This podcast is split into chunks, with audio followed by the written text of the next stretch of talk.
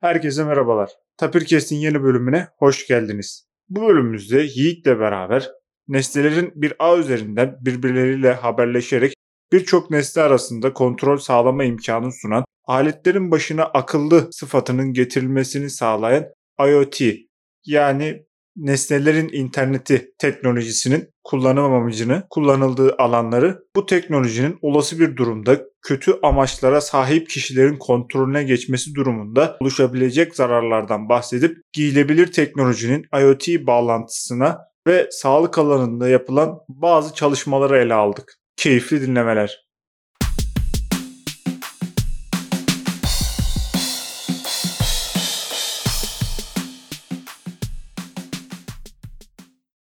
Yiğit hoş geldin. Hoş bulduk Mehmet.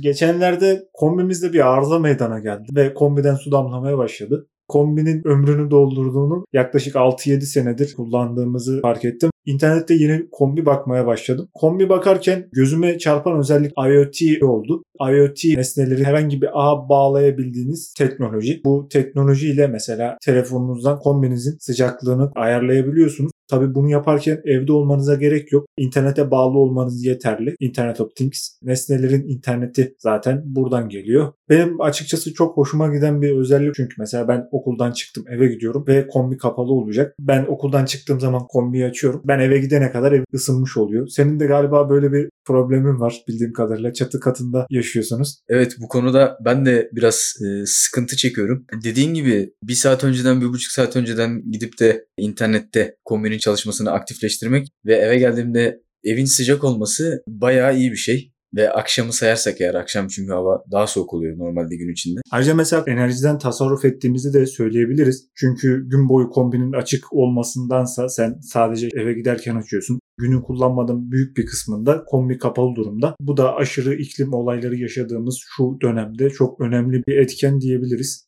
IoT sadece beyaz eşyada değil kullandığımız her şeyde var. Mesela arabalardaki anahtarsız kapı açma ve çalıştırma özelliği anahtar cebinizdeyken arabanın yanına gidiyorsunuz. Kapıyı açıyorsunuz. Hiç anahtarı çıkarmanız ya da kapıyı açmak için bir butona, bir tuşa basmanıza gerek yok. Araba ve anahtar birbirleriyle haberleşiyor ve kapı açılıyor. Daha sonra arabaya bindiğiniz zaman tekrardan anahtarı kontağa takmanıza gerek yok. Start stop tuşuna bastığınız zaman araba kendiliğinden çalışmış oluyor. Senin de bahsettiğin gibi Mehmet birçok alanda kullanılıyor bu IoT.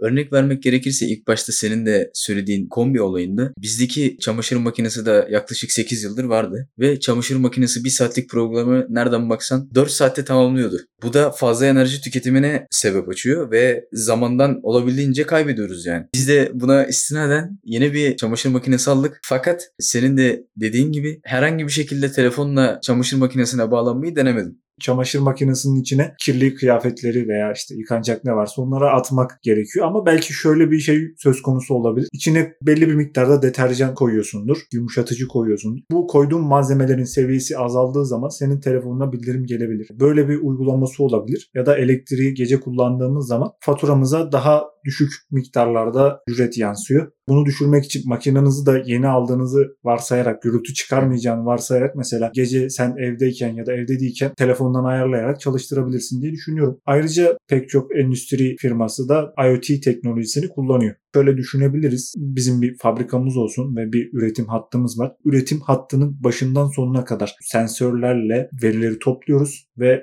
bu topladığımız verileri bir makinede gözlemleyebiliyor. İnsan gücünün yerine makine gücünün kullanılmasını sağlıyor. Yapılan çalışmalar verimi arttırdığı yönünde. Yani bir nevi fabrikada kullanılan makinelere veri toplama ve bilgi paylaşma kabiliyeti sağlanıyor. Bu sistemle de şirketlerdeki iş verimi, işin yapılma kalitesi artıyor diyebiliriz kısaca sadece fabrika olarak da düşünmemize gerek yok. Sağlıkta bile kullanılıyor kısacası. Ya tabii. Yani sağlıkta örnek vermemiz gerekirse de sıkıntılı bir durum olduğunda, bir hastalık durumu olduğunda ilk gelen acil ekip konumu rahat bir şekilde IoT sistemiyle takip edebiliyor ya da itfaiyecilerin yanan bir binaya girdikleri zaman nerede ne kadar vakit geçirmeleri ya da nereye ne kadar hızlı bir şekilde ulaşmalarına dair verileri de verebiliyor. En azından bu verileri topluyoruz ve işte bir bulutta saklıyoruz. Bir itfaiyeci yangın yerini ne kadar sürede söndürebiliyor? Bu süreden yola çıkarak hayatını tehlikeye atıp atmadığını da bulabiliriz. Ya benim açıkçası en çok ilgimi çeken şey gemilerde kullanımı oldu. Çünkü gemileri düşündüğümüz zaman devasa yapılar ve konteyner gemilerini geçerken görüyoruz. Bu kadar büyük bir yapıda nasıl bu kadar az personel çalışabiliyor? Tabii ki nesnelerin birbirleriyle haberleşmesiyle. Gemiler demişken akıllı limanlar da mevcut. Normalde eskiden yani senin de baban kaptan sen de az çok biliyorsundur Mehmet. Evet. Ee, eskiden herhangi bir limana gittiğinizde e, geminin boşaltım süresi nereden baksanız taşıdığı yük miktarına göre 3 ila 8 hafta arası değişiyor. Daha eski dönemlerde hani Tabii tabii daha eski daha dönemlerde. teknoloji gelişti çünkü. E, Şimdi teknoloji geliştiği için limanlarda kullanılan teknolojik aletlerin çoğunda IoT var. Ve en azından eskisi gibi 3 ya da 8 hafta gibi bir aralıkta sürmüyor gemiyi boşaltma işlemi. Nereden baksanız 3 ya da 4 saatte akıllı limanlar sayesinde gemideki hızlı bir şekilde boşaltılıyor. Şöyle bir söz vardır herkesin bildiği. Kaptanların her limanda bir sevgilisi olur diye. Buradan yola çıkarak söylenin. Mesela kaptan 3 hafta ve 8 haftada gittiği limanda bir çevre ediniyor. Arkadaşlıklar, dostluklar ediniyor. Günümüzde gemi akşam gidiyor. Yükü boşaltmaya başlıyor ve sabaha başka yükle limandan ayrılıyor. Böyle bir durum söz konusu IoT ile beraber. Gemilerden ve denizlerden bahsetmişken su dağıtım şebekelerinde veya elektrik dağıtım şebekelerinde de kullanılıyor. Ne kadar suyun tüketildiği, ne kadar suyun nereye, ne kadar elektriğin nereye dağıtıldığı veya elektrik üretim tesislerinde olabilir. Hangi jeneratörün aktif edilip hangisinin devreden çıkarılabileceği IoT sayesinde bir bilgisayar üzerinden yapılıyor. Mehmet eğer izlediysen belki biliyorsundur. Mr. Robot diye bir dizi vardı. Belki duymuşsundur adını belki evet evet izlemişsindir de. ilk sezonunu izledim. Dizinin hatırlamıyorum kaçıncı sezonda olduğunu ve gerçekliğe ne kadar yakın olduğunu bilmiyorum tam olarak dizinin genelinin. Bir bölümde büyük bir barajın IoT verilerine sızılarak hacklendiğini gösteriyordu. Tabii bu ne kadar teknolojik sistem olsa da yine de güvenlik zaafları günümüzde mevcut kötüye kullanılarak zarar verilebiliyor.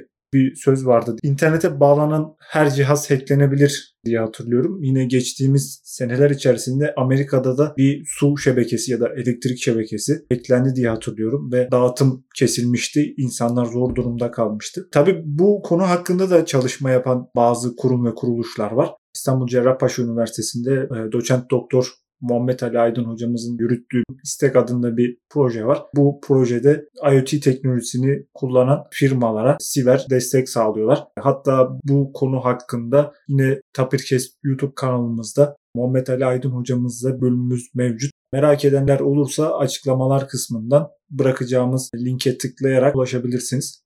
Tabii IoT demişken en çok kullanıldığı alan belki de e, giyilebilir teknoloji. Buna da değinmek istiyorum akıllı saatler olsun, bileklikler olsun ya da ayakkabılar olsun, tişörtler olsun. Tabii senin de hiçbir zaman yanından eksik etmediğin akıllı bilekliğin. Ayrı bir parantez açmamız gerekirse. Mutlu musun Mehmet akıllı bilekliğinden? Mutluyum. İşte ablamlar, Sana sana ne gibi bir yararı var akıllı bilekliğin? ablamlar bana doğum günümde almıştı. O yüzden benim için hem bir manevi değeri var hem de ilk önce bunu işte hediye aldıkları için takmaya başlamıştım ama daha sonra kullandıkça benim işimi kolaylaştırdığını gördüm. Mesela ne gibi şeyler var? Ya da senin işini hangi konularda kolaylaştırıyor? Telefonla bağladığım zaman telefona gelen bildirimleri telefonu cebimden çıkartmadan görebiliyorum. Otobüste olsun ya da mesela telefon masanın üzerinde olur. Ben farklı bir yerde koltukta olabilirim ya da farklı bir masada çalışıyor olabilir. Telefona erişmeden kimin mesaj attığını görüyorum. Bazen önemli mesajlar gelebiliyor. Bazen telefonun sesi kısık olabiliyor. Bunların hepsini bilekliğim sayesinde görebiliyorum. Konuşma yapabiliyor musun bilekliğinle? Şu anda üretilen birçok bileklikle ya da saatle konuşma yapılabiliyor. Benimki o kadar teknolojik değil. Sadece bildirim geliyor ve kalp ritmimi ölçüyor. Spor yaparken verilerini kaydedebiliyor. İçinde muhtemelen bir gyro var. Konumumu saptayabiliyor. Bunun bir benzeri aslında cihaz var. Ee, bu cihazı kolye gibi takıyorsun boynuna. Ne kadar yani atıyorum günlük iş yaptığında ya da bir spora gittiğinde yine aynı senin bilekliğin gibi attığın adım sayısını, kalp ritmini, bunun yanında yaktığın kaloriyi ve nabzını gösteriyor. Bunun da değerlerini sonradan tabii telefonuna bağlıyorsun bunu. IoT sistem burada önemli. Bunun da verilerini daha sonradan günlük olarak ya da aylık olarak ya da yıllık olarak artık verilen seçeneklere göre çıkartıp bakabiliyorsun yani istatistiksel olarak. Senin söylediğin özelliklerin birçoğu benim bilekliğimde de var. Bunların hepsini ben saymak gereği duymadım. Giyilebilir teknoloji dediğimiz zaman aslında birçok alan var. Hani ben bunu saat olarak görüyorum ve işte işlerimi kolaylaştırıyor. Hani e, birçok fonksiyon olan bir saat gibi düşünebiliriz. Belki dinleyicilerimiz bilir. Tabii bizim yaşımız yetmiyor muhtemelen ama hesap makineli saatler varmış. Arkadaşımda vardı galiba. Onlar ben ilk defa duydum. Nostalji olarak takıyordu arkadaşım da. Kullanım açısından kullanışlı ama hani ben kolye olarak boynuma takar mıydım? Tercih etmezdim. Çünkü içinde bir batarya var ve bu bataryanın ya da içindeki elektronik cihazların yayacağı elektromanyetik dalgalar kalbimin yanında benim hücrelerime zarar verebileceğini düşünüyorum. Tabii bu konu hakkında fazla bir bilgim yok. Yine de ben tercih etmezdim. Zaten giyilebilir teknoloji dediğimiz zaman iç çamaşırına kadar girmiş durumda. Tabii Mehmet, giyilebilir teknolojiden bu kadar bahsetmişken geçenlerde okuduğum bir makalede Münih Üniversitesi'nde yapılan bir çalışmada görme engelli bireyler için bir gözlük ve bandajı koluna ya da dizine takabiliyorsun. Ve bu gözlükte iki tane kızılötesi kamera bulunuyor. Öncelikle kızılötesi kameradan bahsetmeden önce bu taktığınız bandajın içerisinde 25 tane metal ped bulunuyor. Bu 25 tane metal pedle bağlantılı olan gözlük bu gözlüğün içerisinde de iki tane kızılötesi kamera var. Kızılötesi kamera etraftaki cisimleri tarayarak pedlere sinyal gönderiyor. Bu pedler de etrafınızda atıyorum yani şimdi ben yolda yürürken sağ tarafımda bir nesne var ve ben bu nesneyi görmüyorum. Ayağım takılsa ya istemediğim bir durum ortaya çıkacak. Ben yolda yürürken dizime ya da koluma ya da vücudumun herhangi bir bölgesine taktığım zaman o 25 tane metal ped titreşim sağlıyor. Yani sağ tarafındaysa sağ tarafındaki pedlerde daha fazla titreşim oluyor. Ya da karşındaysa karşındaki pedlerde daha fazla titreşim oluyor. Yani sol tarafındaysa sol tarafta daha fazla titreşim oluyor. Ayrıca kızıl ötesi olduğu için kameralar yani gece zifiri karanlıkta yani odada ya da herhangi bir yerde yürürken yine kızıl ötesi kamera sayesinde daha rahat bir şekilde yönünü tayin etmesini sağlıyor. Ya özellikle kalabalık şehirlerde biliyorsun sürekli yol çalışması oluyor. Yani kaldırım çalışması oluyor. Hani görme özellikle görme engelli bireyler için ben kendim yürürken zorluk yaşıyorken hani görme engelli bireyler için büyük zorluk olacağını düşünüyorum. Ki biliyorsun ben Avcılar'da oturuyorum ve Avcılar'da bir kentsel dönüşüm başlamış durumda. Sürekli bir yerdeki binalar yıkılıyor, yeni binalar yapılıyor. İşte kaldırımları işgal ediyorlar, oraya demirleri koyuyorlar ya da inşaat malzemelerini koyuyorlar. Sürekli o yolu kullanan görme engelli bireyler yolda rahat yürüyebilirken bir anda yol kapanıyor ve yönünü değiştirmesi gerekiyor. Yön tayin ederken yine önünde engel olmaması gerekiyor. Allah korusun o demirlerin üzerine düşerse yaralanabilir ya da farklı sakatlıklar olabilir. Yine güzel bir teknoloji olduğunu düşünüyorum. Tabii görme engellinin yanında diğer göz hastalıklarına sahip olan bireylerin kullanımına da uygun bir cihaz. Zaten giyilebilir teknoloji tıp alanında da oldukça kullanılıyor. Mesela ben de geçen okuduğum bir makaleden hatırladığım kadarıyla bir tişört üretilmiş. Bu tişörtün üzerinde çeşitli sensörler var ve nefes almamızı, nefes sıklığımızı, kalp ritmimizi ölçüyor. Birkaç tane modülden oluşuyor. Tişörtün çeşitli yerlerinde konumlandırılmış. Bunlar wireless antenleri sayesinde birbirleriyle iletişime geçiyor ve aynı zamanda kablosuz olarak bir monitörden izlenebiliyor.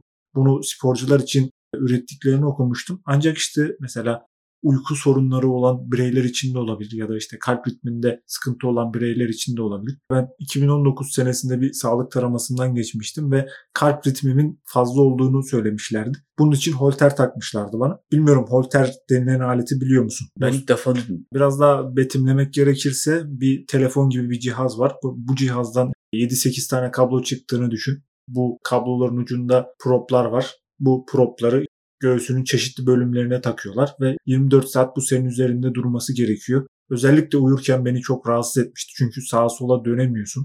Bir cihaz var belinde. Böyle şeyler için bilmiyorum şu anda kullanılıyor mu ama kullanılabileceğini düşünüyorum. İşte dediğim cihaz kablosuz olarak uzaktan izlenebiliyordu. Yine aynı şekilde bir telefon büyüklüğünde bir cihaz olabilir ve o tişörtü giydikten sonra herhangi bir kablo olmadan ben rahatça gündelik hayatıma devam edebilirim diye düşünüyorum. Ya tabii bu yapılan giyilebilir cihazlarda hastalık öncesi teşhisler de mevcut. Sürekli seni kontrol altında tutuyor. Hı. Belki vücut sıcaklığın, nefes alman. Daha demin de verdiğim gibi mesela kalp ritmin fazla mı atıyor? Ben bunu kalp değerlerime bakarak söyleyebilirim. Çünkü 24 saat belki de kayıt altında oluyor. Tabii bu kadar sağlık alanından örnek vermişken bir cihaz daha var. Bir bireyin vücudunda herhangi bir derin kesik ya da herhangi bir sıkıntıya yol açacak yara varsa ve bu yaraya sonradan müdahale edildiyse ve bu yaranın sürekli doktora git gel yapmamak için bir sargı bezine benzer yapışkan bir parça var. Bu parçayı yaranın üzerine yapıştırıyorsun. Yani senin doktora gitmene gerek kalmadan sürekli doktora veri gidiyor. Benzer bir teknoloji şeker hastaları için de kullanılıyor diye biliyorum. Yine dediğin gibi bir bant var ve işte bu bandın ucunda ince iğneler var. Bu iğneleri koluna yapıştırıyorlar ve kablosuz bir şekilde onun bir arkadaşımda aleti vardı ama telefona bağlananlara da olduğunu duymuştum. Aletten şekeri düştüğü zaman ya da yükseldiğini hissettiği zaman kontrol ediyor. Buna göre insülin iğnesini alıyor. Bu bölümümüzde IoT teknolojisinden ve IoT teknolojisinin sıkça kullanıldığı giyilebilir teknoloji hakkında konuştuk. Bahsettiğimiz konulara dair haberleri ve makaleleri açıklamalar kısmında bırakacağız. Merak eden dinleyicilerimiz olursa bağlantı linklerine tıklayarak ulaşabilirler. Yiğit katıldığın için teşekkür ediyorum. Ben teşekkür ederim. Herkese yaptılar diyorum.